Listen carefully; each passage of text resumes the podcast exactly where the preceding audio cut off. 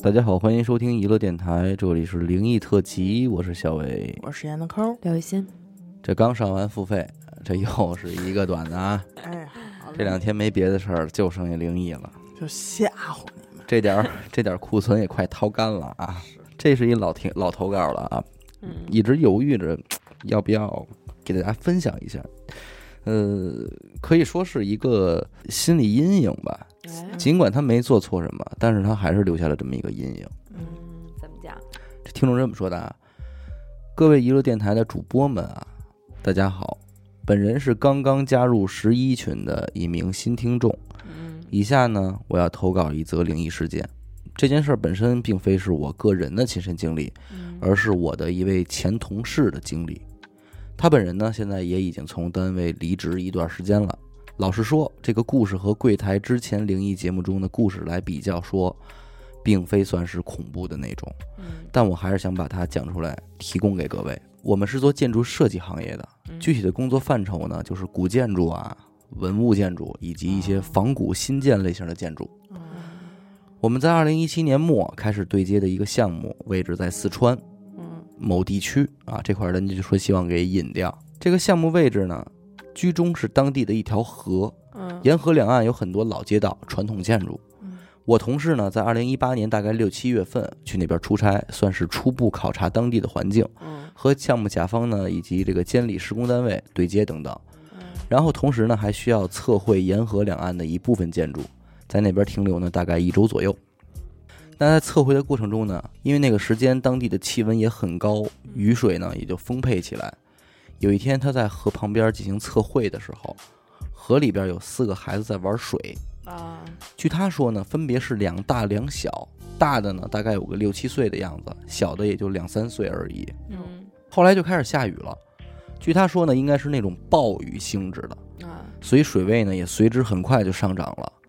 两个大点的孩子呢觉得不对劲儿，就上岸了。嗯另外两个比较小的孩子并没有上来，结果就被水给冲走了。哎哎，他当时眼见发生这一幕，情急之下也并没有顾上其他的，衣服都没脱就跳下去救人了。啊据他说，当时好多村民也看到了这个情况，很多人也都围到了河边来，但并没有其他人往下跳。他在河里折腾了半天呢，也只能把两个孩子中那个看上去三四岁的稍大一点的孩子给救上来了。嗯小的那个呢，他实在离得太远，顾不上，就不幸被冲走了。在这之后呢，村民们就把他和孩子都拉到岸上以后呢，被救孩子的父母也赶来了，那自然是感激再三。是那村民们经过这件事儿以后，也对他就是待若上宾，甚至还有当地德高望重的老人呢，要认他做干儿子，以及要把这个家里的女儿嫁给他呀之类的这种事大儿。善人哎，在这之后，他们村里还特意给我们单位领导写了一封感谢信过来。至于那位没有被救上来的孩子呢，当天傍晚时分，在下游已经找到了遗体，溺水呢已经时间很久了，家人围着呢也是悲痛欲绝，但是无济于事啊。是，他晚上呢也还过去看了看，就是这同事晚上还过去人家家看了看，可他自己说自己也只是站在远一点的位置看了看，并不敢上前搭话，因为他有一种愧疚源于自己的那种自责，你知道吧？嗯，就是没能把这个对孩子也救了。对，按他的描述，当时那两个孩子玩耍的位置离他站着测绘的地点很近，嗯他看到这一幕的时候就立刻冲过去了，脑子都没有过多的思考，但其实他是不会游泳的。哎呦，哦是吗？对他其实是不会游泳的。就你可以想象，其实他只是当时水流变得湍急了，嗯但是河本身不深，啊啊所以他是趟着过去，但他并不会游泳，他不会水。就是他的第一反应，对本能。对很好对，下去以后也只是紧着想着赶紧救人，等救上第一个来以后，第二个已经冲的没有影儿了，所以在他心里边多多少少还是有点自责的那种感觉。嗯，之后在完成了当地的工作以后呢，他就和其他的几位同事呢一起顺利回京了。这个项目呢也就按部就班的在开展设计工作，时间线就来到了一八年年底的十二月左右。因为甲方一方面是考虑资金的问题，另一方面呢也是施工进度的问题，所以这个项目呢是分期进行的，也就是将河东西两岸建筑分成两期，前后分布实施。所以他就又需要去现场和甲方以及施工单位呢就图纸的问题进行一次施工交底，算是答疑吧。说白了就是还是再去出个差。嗯，而在他们到达当地的第二天，白天他们在街上走的时候，就总会有三三两两的几个孩子在那里玩儿。然后呢，大家就都追着他的这个屁股后边儿，大概几米的距离，就嗯指着他窃窃私语，指着这个同事窃窃私语，但又不敢上前。嗯他最开始也没有太在意，后来注意到以后呢，他就过去问这些孩子怎么了。嗯因为他之前在那边测绘嘛，所以天天在街上转悠，跟这个当地的孩子混得也挺熟的。后来呢，就有一个跟他说：“说叔叔，你后背上怎么老背着一个小弟弟啊？他还老往你那肩膀上爬。”之后他就惊了，因为他说：“我背上肯定是没有人的。那肯定的，谁背着谁不知道。”对，自但己背着个孩子呀，是。但这事儿去问同事也挺惊奇的，他就问旁边的几个孩子，另外几个大部分呢都说没看到，说那个孩子瞎说呢。嗯但是还有一个孩子也说也看到那个小弟弟了，啊，他当时整个人就懵在那儿了，也不知道该说些什么，孩子们也就一哄而散了，他也没有再去问我背上这个孩子到底是长什么样儿。其实这个故事到这儿基本就截止了，他之后也并没有遇到过什么离奇古怪的事情，也没有发烧，也没有鬼压床等等等等身体上的意外。之后呢，也因为这个项目又去过那边儿那个地儿几次，也没有人再跟他提过这个事儿。嗯他只是和我说故地重游，每次心情还是很复杂。嗯他总是觉得有些对不起那个没有救起来的孩子，所以这个可能也是这个同事最终辞职的一个原因。嗯，嗯，就是说白了，这个同事当被告知你背着一个小弟弟的时候，他其实更多的不是恐惧，对而是一种内疚感。对，就是他太知道是谁了，对，就不用说。总之，他说再次感谢一个电台的各位主播们。虽然我开始听柜台的时间不长，但是非常感谢你们的陪伴，也祝一乐电台越办越好，谢谢。但是我觉得你你是一个特别特别好的人，你不用自责。不是他，是他同事，同事，他是不会听到咱们这期节目的。对不起。 对。哎，我这边看见这么一个投稿，啊嗯这是咱们一个男性听众啊，嗯嗯我就按照他第一人称去念了啊。嗯他说我是大概去年的这个时候，也是冬天，去二姐家吃饭，晚上吃的晚，就住在他们家了，两居室，嗯一个屋呢是二姐、姐夫和孩子一起睡，嗯另外一个房间给保姆住，因为孩子小嘛嘿，所以咱们听众就睡在客厅。嗯客厅的沙发是那种可以拉升变成折叠床的那种样沙发子，床，哎，沙发床。他们家因为小孩儿睡得早，所以一般九点多钟就各自回屋睡觉了。咱们听众在客厅打游戏，嗯打到大概两点多的时候，他就把这个沙发给打开，准备躺上去再玩会儿手机就睡觉了。嗯大概到了三点吧，听众迷迷瞪瞪的就要着，嗯这时候呢，他是躺在沙发上，头歪向左侧。阿姨半夜起来去厕所上厕所，他看了一眼就瞥了一眼，然后就就闭着眼睛接着睡觉了。嗯但是过了一会儿啊，这听众就觉得有人摸他，哦还拽他被子。嘿他这迷迷糊糊的把脸就转向右边儿，嗯这时候呢，他就看见一个黑色的人影儿躺在他身边了。阿姨要要他，侧躺，侧躺啊，一只手托着自己的脑袋，蛮妩媚的，哦托着自己的脑袋，侧着这么看着这听众哎面对呀，另外一只手就摸摸咱听众摸那哪 儿？啊，反正那话儿，那会儿，反正听众说是把我摸起了反应，哎呦，然后呢，但是当时他自己说啊，他说一点儿也不害怕，那是，因为听众知道她是个女的，嗯，她还有胸胸部，哦，啊顶着呢，嗯，而且还跟这听众说话。啊，说你朝我这边靠靠，哦，往这边来来，你那边冷。嘿，这一边说还一边拽他被子，这听众就想看清楚这人到底长什么样啊？说这谁呀、有病啊！我都困死了。嗯，是这么想的吗， 我也纳闷儿，他是这么想 其。实听说是我给你压一口啊，但是这听众只能看见这个人女的呀，浑身乌漆嘛黑的，嗯，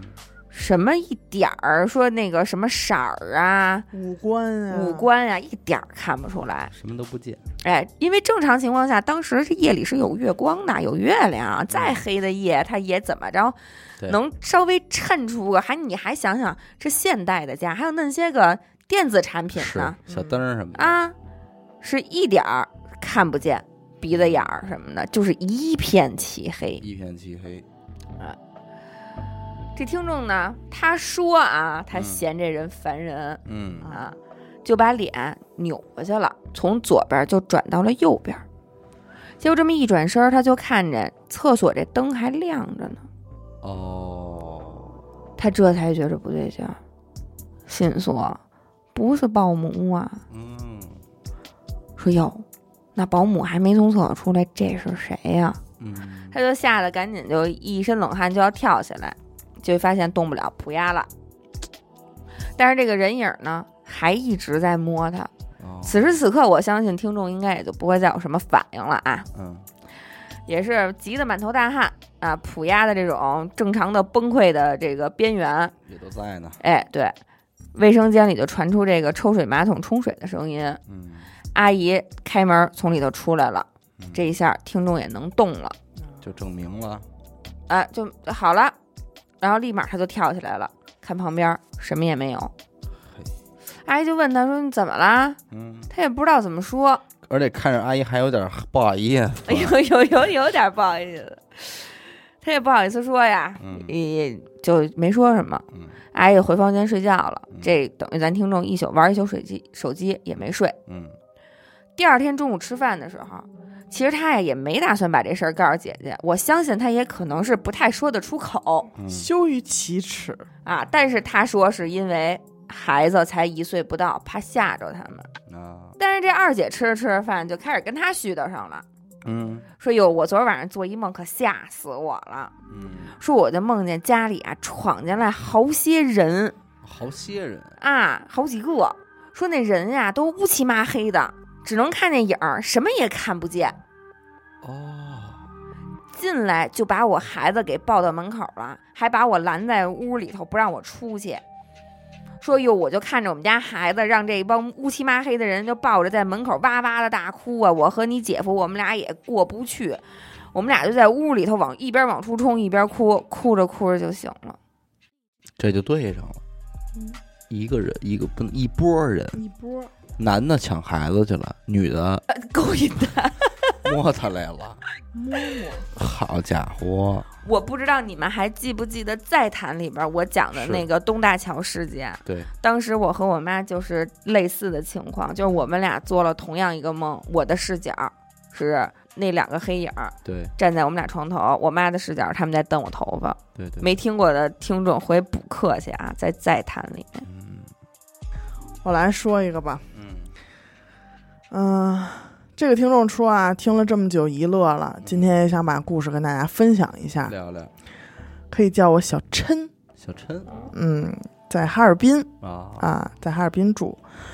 呃，他的爷爷奶奶呢有两个孩子，嗯他爸排行老二，上面还一姑姑。哦但是他姑姑在生哥哥的时候去世了。哦，啊那一年呢，听众还没出生，等于他没见过姑姑，哎，没见过，所以也不知道从什么时候开始，可能就是有记忆开始，嗯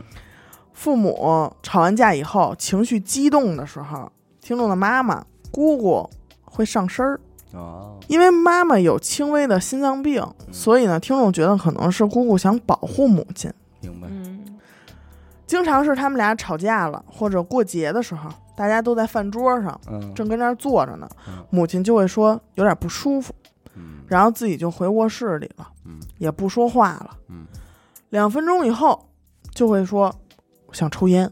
哎爸爸就会知道，哎，这是姑姑来了。来了来到了，接着呢，就是爸爸，表面上是爸爸和妈妈聊天，但是其实是爸爸和姑姑聊天。嗯，嘿，听众说这个事儿是想说什么呀？嗯就这些事儿是从他有记忆开始，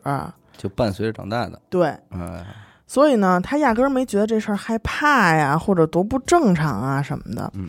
以前小的时候，甚至就觉得谁家都这样，明白，家家可能都都嗯有这么么一一个人对。，嗯虽然呢，他是在这样的环境里长大的，嗯但是他也并不太相信这些东西。嘿哦毕竟他也说了，我没见过啊，鬼啊、神啊的，我没见过。嗯出现类似这种上身的事儿，他觉得可能有很多原因，嗯所以对于这件事儿，他一直是态度保持中立的。嗯嗯但是呢，无论怎么样吧，在就是爸爸和姑姑在聊天儿的这个过程中，嗯听众也觉得是挺温暖、挺温馨的一个画面。嗯嗯啊嗯然后听众又讲了几个小故事啊，嗯嗯大概五岁吧，嗯可能还更小。哦对于这件事儿，他只有一点点零星的记忆了，更多的还是后来听家里大人说的。嗯这件事儿就是破关，破关哎，这是一个习俗，哦他也不知道这种习俗是从哪儿来的。嗯就是说，小孩儿因为这种事儿，就是灵异的这种脏东西吧，嗯嗯身体不好就要破关。嗯具体呢，他也说不出来是什么所以然啊。嗯总之呢，他五岁的时候身体特别不好，嗯父母就决定给他破关，啊哦反正就是举行一个仪式，父母会提前找好一个主持这个仪式的仙儿、仙儿舅舅啊什么的，这些亲戚亲戚们都叫来。大事而且这个仪式啊，得晚上。大家在白天的时候就在院子里吃吃喝喝、打打牌，然后到了晚上，大家就会在这个厨房架起一张台子，嗯这个台上出铺上红布，嗯红布上再摆上符纸，哦让这个听众躺上去。啊嘿然后在这个头的正上方，会给他悬一块猪肉嚯挂在这儿，让他吃生的啊，生的。嗯也可能当时是听众太小了，或者什么原因吧，嗯听众躺上去之后就睡着了，嘿心宽啊，心宽。然后这个仙儿啊就开始念念叨叨，念叨的是什么不知道啊，嗯大概这个二十分钟左右，嗯大仙儿就会大喊一声“走嗯走你”。这个时候谁出场？舅舅出来了，啊舅舅也是有工作的啊，啊嗯他会拿着一个提前准备好的一只公鸡，嗯拿起菜刀哦一刀下去，鸡头落地。哎呦哎呦接着呢，这个舅舅就会抱着这个断了头、喷着血的公鸡，围着他这个躺的这台子呀嗯，就一直转圈儿，哦转也不知道多少圈儿吧。反嗯正大师又说了一声“走”，这哎，舅舅一撒手，神奇的一幕发生了啊！哦这鸡不是断了头了吗？嗯嗯但是它还会跑，就它没有死，这个是正常的现象啊，哦正常的现象。他这肌肉神经能支持他跑出去呀？能有一个，我记得是什么时候做了一实验，就把嗯一个断了头的公鸡，它又活了好几年。啊啊对怎么火呀？对，不是走进科学吗？反正这鸡啊，就也没人管它了，它就嗯跑走了。嗯嗯嗯然后听众的妈妈会拽下那块猪肉，嗯不是悬着一块猪肉吗？嗯也是围着这个台子也转圈儿，一圈儿一圈儿转。嗯舅舅会拿着那把杀鸡的刀嗯在后边跟着，越走越快，越走越快。最后呢，大仙儿还会再说一声走走，啊，不是这回不说走了，嗯说去，嘿哎，哎，然后呢，妈妈就会用尽全身的力气嗯把那块肉扔出去，哦啊，舅舅手里的菜刀也要随着这块肉扔出去扔出去。嗯仙儿又是一阵念念叨叨，念念叨叨，哎，仪式结束。呵这个仪式说明母亲真的很重要，都是妈妈这边儿的人，真是都是娘家人干的娘亲舅大嘛，什么叔叔大爷、姑儿什么的，我看也没什么工作。嗯其实呢，这些事儿听众是有一点点记忆的，但也因为太小了，嗯很多事儿都是爸爸妈妈后来讲给他的嘛。嗯但是这个仪式的复杂程度，就是刚才上述咱们说的这些，嗯可能也就十之二三。哎呦哎，其中可能还有很多关关窍窍的东西，嗯嗯，没有没有没有详细说明啊。嗯嗯但是呢，听众也说了，哎，我就感动了这句话，嗯说其实父母并不是多落后或者多迷信的人，嗯但是也是因为爱子心切，哎，就是没有办法的无奈之举吧。，但是这个仪式啊，嗯还会随着这个仪式，大仙儿给你送一个小名儿、啊，小礼物，小礼物嗯。哎，家里人说呀，这个名字你可以不跟别人说，嗯，嗯不好听，但是呢，只要别人叫你，你听见了哎，就得答应。狗子，啊， 对，可能 我哎我觉得也就是这种 这种名儿。狗蛋儿，哎，但是我觉得这个可能就是有一种是不是骗什么阴鬼或者骗小鬼儿的这种，因为你想有就是我我不知道啊，可能大部分我们家有这个六十割肉，嗯闺女给割肉，对对对，是不是也66七十三吧啊，几呃六六十十六，六对对对割块肉，是不是也是类似于这种，就是我扔出去一块肉，你们就假装那个是我吧，嗯嗯，嗯什么六十六不死也得掉块肉，啊，嗯，所以闺女得给拿块肉。拿块对肉，啊，因为我之前听过一个故事，我得插一个。现在城市里边儿会好很多啊，农村里边儿经常会有马路边儿扔的那种衣服，嗯，嗯，就不要捡，死人的衣裳，不是死人的衣服，这些衣服是替死的。哦嗯你明白吗哦就我之前听过一个故事啊，可能是一个都市传说啊，嗯这个真假我就不去考究了啊。就是说有一个开大货的，嗯晚上开着开着车也是走夜路嘛，开着开着呢，他又觉得不对劲，因为这条路他走过很多次了，嗯但今天就是说不上哪儿，就是不对劲。嗯，然后路上可能就是没有人，没有车，嗯，明白，但平时呢，可能不会这么冷清，所以呢，他就觉得是不是自己的眼睛被遮住了什么的，看不见那些人，他就他就没再开了，随便找个地儿就歇着了。嗯等第二天，他就问别人说：“这怎么办呀？说我是不是碰上事儿了嗯？”然后呢，就是一个高人给他出了一个主意，嗯说如果你下次再碰上这种事儿，你就随便找，还别找你自己的，就找一个别人的衣服，就铺在路上，哦嗯然后你从这辆车，这个你开着这辆车从这个衣服上压过去嗯哦，就没事儿了。就我的理解就是，可能是你要开车要出事儿，要撞人还是怎么着的，嗯，但是呢，这件衣服会替你挡或者一下替别人哎挡一下这个灾。哦所以这个衣服就被扔在路边了。但是这会儿如果有人把这件衣服捡走了，嗯嗯嗯，这个祸就会到他头上。哦。哎，这还挺神奇的，啊我这儿还有几个关于这个黄仙儿的小嗯小碎故事，我给大家一块儿叨唠叨唠呗。行，哎，人家听说投稿黄鼠狼的事儿， 非常直接啊。想投两个我身边特别亲近的人的事儿。第一个，嗯我小舅，嗯他之前从来不相信黄大仙儿之类的各种说法。嗯事情呢，在他年轻的时候，一个晚上，小舅走在这个农村的田埂上，当时呢，手里拿着一个被他打下来的鸟，他一边走呢，一边就是甩了玩儿。可能因为年龄小有贪玩儿吧，他就顺手把这死鸟给扔到田里了，嗯，同时说了一句：“说这个臭死黄鼠狼子，你没有没有道道理理。他是不是觉得是黄鼠狼把这鸟给叨死的？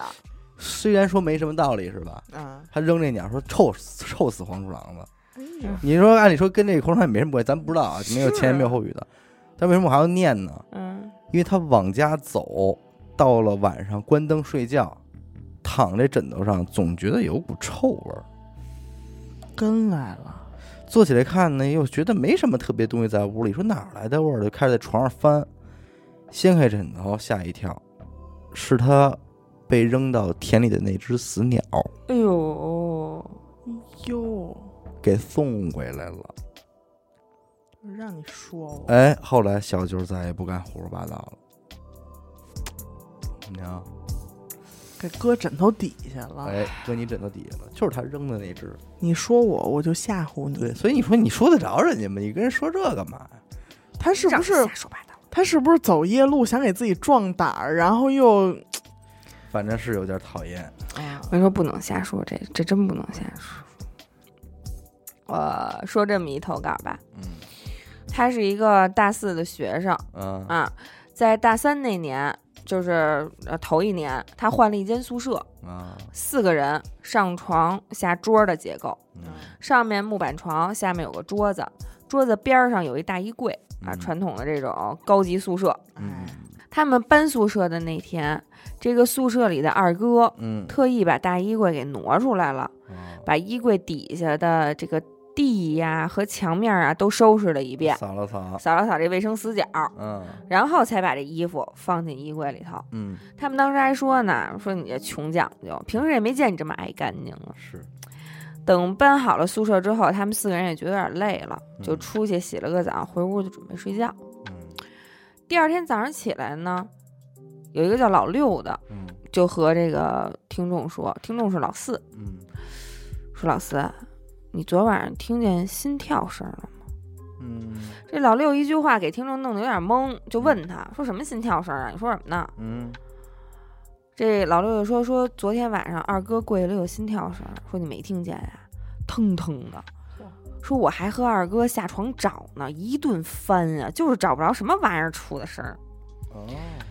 这听众说说你们俩是不是听错了？说有是不是水管子那声儿啊？嗯然后老六就说说你看他那柜子后面哪儿来的水管子呀？嗯而且那声儿我们俩真没听错，绝对不是敲水管的声儿，没有那么脆，明是白，那种心脏跳那种通通那种嗯闷响。嗯然后听众就说：“哎，说那你俩胆儿挺大的，说这是不是瞎琢磨？说嗯找他干嘛呀？肯定就是听错了。”就这么一段对话啊，这件事儿后来就慢慢的被大家遗忘了，是，毕竟也不是什么太可怕的事儿也。没你见想，着东西，他俩还敢下床找呢，对就说明大家也只是疑惑而已。对，没有对生活造成什么实质性的影响。对，他们这个学校每天晚上呢是十一点断电，凌晨四点左右来电。嗯如果说你头天晚上忘了关灯的话，第二天一来电，这灯自己也就随着就亮了。嗯嗯去年冬天的时候，也就是大四的上半学期，有一天晚上他们就忘了关灯了。嗯第二天凌晨四点左右来电了吗？不是，嗯他就被自己这个嗯亮了，自己亮起来这个灯给晃醒了。嗯于是呢，他就迷迷糊糊的下床去关灯。嗯这灯的开关就在这个二哥的柜子边儿上，他这边啊刚把灯给关上，就听见柜子里传来了一阵腾腾腾的声音，嗯哦，非常有节奏，而且每一声中间的间隙都是一样长的，嗯很规律，很规律嗯。这个声音啊，它实在是太诡异了。嗯它不像是敲击金属那种，也不是说那种你敲木头能发出来的那种声音，嗯嗯这个声音就不可能从这个地方发出来。嗯就是它就是一种就是特别厚重、特别有质感，就是不太好去形容，有点像是敲那种巨大的空心儿橡胶球的声音，但是还是最像老六形容的心跳声儿。哦，这听众就傻了。嗯穿着单衣单裤就站在这衣柜跟前儿听了一会儿，嗯觉得有点冷，他也没有打开柜子的胆量，赶紧就爬上床了。嗯，呃，听着这个特别有节奏的怪声儿，迷迷糊糊就又睡着了。那还行，还有催眠，嗯这听众说说，就是我发现这些怪事儿发生在别人身上的时候，人们大多数时候是没有什么感觉的，只有在你亲身经历之后，才能真正体验到恐怖。嗯，这话是实话。嗯，你别看他当咱一故事听的时候，对，不算觉得吓人无所谓，心跳声对怎么了？对吧？但是真到你半三更半夜你一起来，听见你们家衣柜里有这声儿的时候，那种无解和无助，我现在想，其实我都我是不是共共情太太共情能力太强了？我都觉得特吓人，因为心跳声，我觉得是一种特别不好被模仿的声音，嗯嗯嗯嗯，它不是能听岔了的它不东是西，砰砰，它是对，对对吧？哎呀，你学的真像啊可。能你是不我是在那衣柜，柜里？ 我在衣柜里呢，跟那儿逼 box 呢。对，就比如说啊，有的人说，哎，天花板上有弹弹珠的声音，嗯其实是水泥管的声音。啊然后你能拿水泥管给我模仿出来，嗯对吧？钢筋、水泥什么的对，或者说有的时候有人能听见挠的声音，嗯是是一个什么 东西？在挠，不是不是嗯，就是那种摩擦发出来的声音。但是这心跳你模仿不出来，是我觉得这一切这种事儿的发生，你必须给我把这东西拿出来，让我对看着这对东西在那儿，不管是怎么给我发出来这声儿，它确实符合这声儿。对，就就像之前咱们说那个故宫里边那宫女儿，嗯嗯嗯你说的再好，天花我乱坠我的请你还原一下，嗯，对我才踏实。而且啊就是它能够，就是一般人啊，咱们人这个心脏，嗯你得离得多近才能听见声儿，是听诊器嘛对吧？他要是在那儿，他能听见那柜子里有声儿，你得想它是一多大的心脏，就这种巨哎大呦物，我觉得也哎够呦 吓人的了。我当我刚才脑子里都出 话， 哎，就我是还有一打一个开揣测啊，会不会是谁的手机落在衣服兜里了？不听不查，这主要不是是一震震动，啊震动，肯定能听得出来。都是现代人使手机，也不是一年两年啊了。嗯嗯嗯嗯，震动你听不但是出来震吗动那？个频率里边有一个是那个心跳的频 率，肯，我觉得说服不了你。说服不了我，因为心跳声太难被代替了。好吧好吧。哎，这个是一个天津的听众，嗯，哎，他说：“各位主播，大家好，我是来自天津的一名听众，非常喜欢咱们电台的节目。嗯这次呢，我就来和大家分享一下我的一次见鬼经历。啊，见鬼经历，哎，这故事发生在二零一八年，嗯由于为了孩子上幼儿园方便，我们一家三口呢就和孩子的姥姥姥爷住在一起。嗯姥爷家呢住在天津一个挺有名的小区，嗯一打车司机基本都知道。在这里呢，我就不说名字了。嗯话入主题，有一天下班后，我回家，刚刚走到楼下，就发现楼门口摆上大棚子了。哦，哎呦大，大鹏，他说我这这早上还没有呢，这是哪家又有白事儿了？然后我进楼道的时候，余光就瞥了一眼门报，说几楼几宅之丧，哦，哎，人还有这个布门告，报相当是哎，嗯，当时也没多想就上楼了。哎嗯老丈人家住在十八楼，他括弧了，这是顶层。啊，一进电梯，看见一张电梯卡用透明胶粘在了电梯的按钮上哎，还写着“白事儿专用”。这甭说哦，肯定是办事儿那家的。说白了，人家小区啊还挺严格，对，啊你得刷卡，刷，卡摁摁电梯。梯，哎嗯到家进了屋，家里四口人都吃饭呢，就差我了。我这嗯洗洗手呢也就坐下了，然后我就跟老丈人提了一嘴，我说这谁家死人了？白天还没看见大灵堂呢。老丈人说是十三楼一女的死了。啊，我说哦，底下我也就没细问，就接着吃饭了。吃完了饭，收拾完了，哄完了孩子睡觉。那天也是累了，加上之前前几天呢闹肠胃不嗯好，就早早的睡觉了。也不知道睡了多久，迷迷糊糊的我就醒了，一睁眼，眼珠子往旁边一撇，哎，我媳妇儿没在床上，哎，起夜了，去厕所啦。不会呀，她基本上没有起夜的习惯。嗯，往右再一瞥，嘿，孩子也不在床上。啊于是我就准备起来看看他们俩哪儿去了。嗯，这一动不要紧，发现自己被压了，压普压吗？普压，哎，然后我就使劲的挣吧，这还没挣开呢，我就突然听见我这屋门响了，哎，然后就看见了一个我害怕，穿着白色连衣裙的女人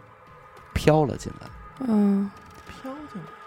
由于我们住顶层，而且是周围最高的楼，嗯，我们基本上都不拉窗帘睡觉。然后我就借着窗外的这边的月光，看清楚了这个女人的脸，嗯，挺平常的一张脸，不是那种七窍流血、满目狰狞的。嗯我这一想，不用说，这肯定不是我们家人啊！嗯是啊我就使劲的在心里骂，使劲的卷，但是被压了也喊不出来，我这儿都快精疲力竭了。然后哐的一下，我醒了。哦，这次是真的醒了，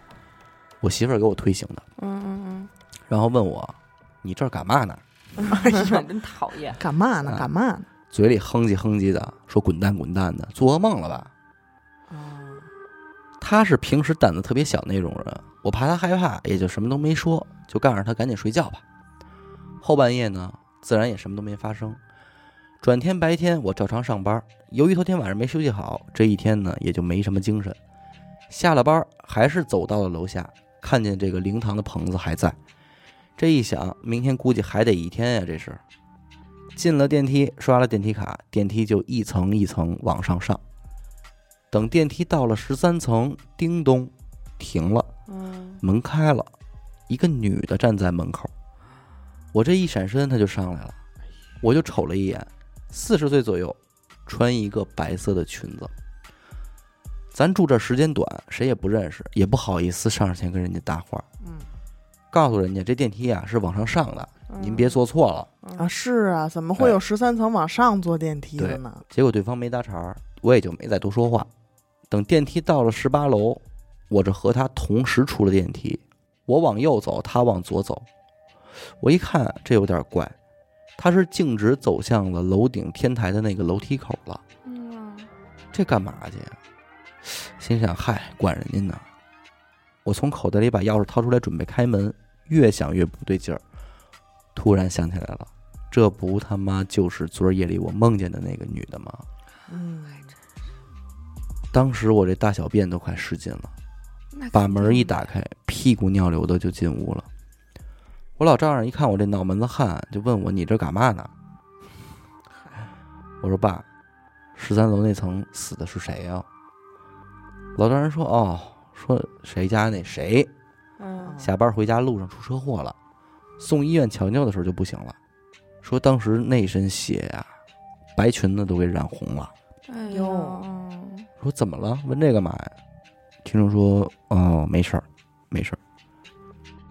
哎，我跟你说，就这电梯一块儿下，还贼吓人。嗯就我前两天